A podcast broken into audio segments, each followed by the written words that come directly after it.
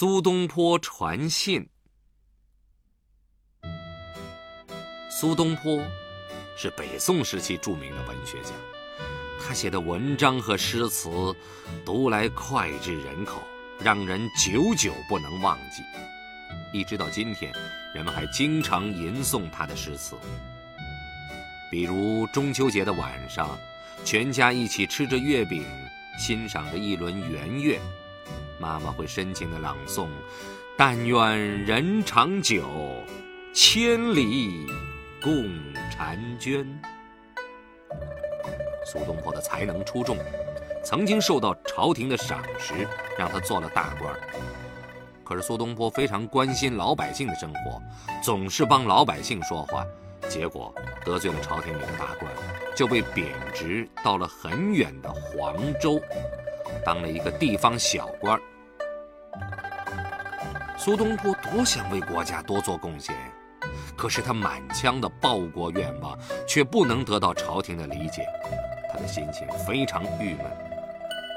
好在他有一个姓陈的知心朋友，经常来陪他喝喝茶、聊聊天、散散心。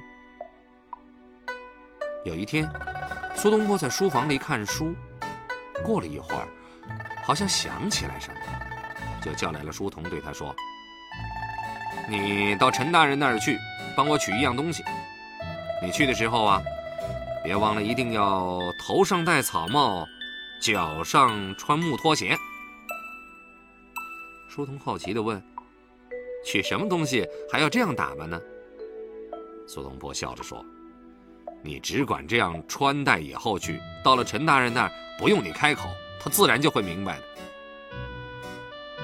书童将信将疑的走了，来到陈大人那儿说：“苏大人要取一样东西。”陈大人刚想问什么东西，再一看书童这样打扮，心里马上明白了，转身到里屋拿出一小包东西，让书童带给苏东坡。小朋友，你知道苏东坡要取的是什么东西吗？陈大人看见书童的穿戴，为什么就会知道他的意思了呢？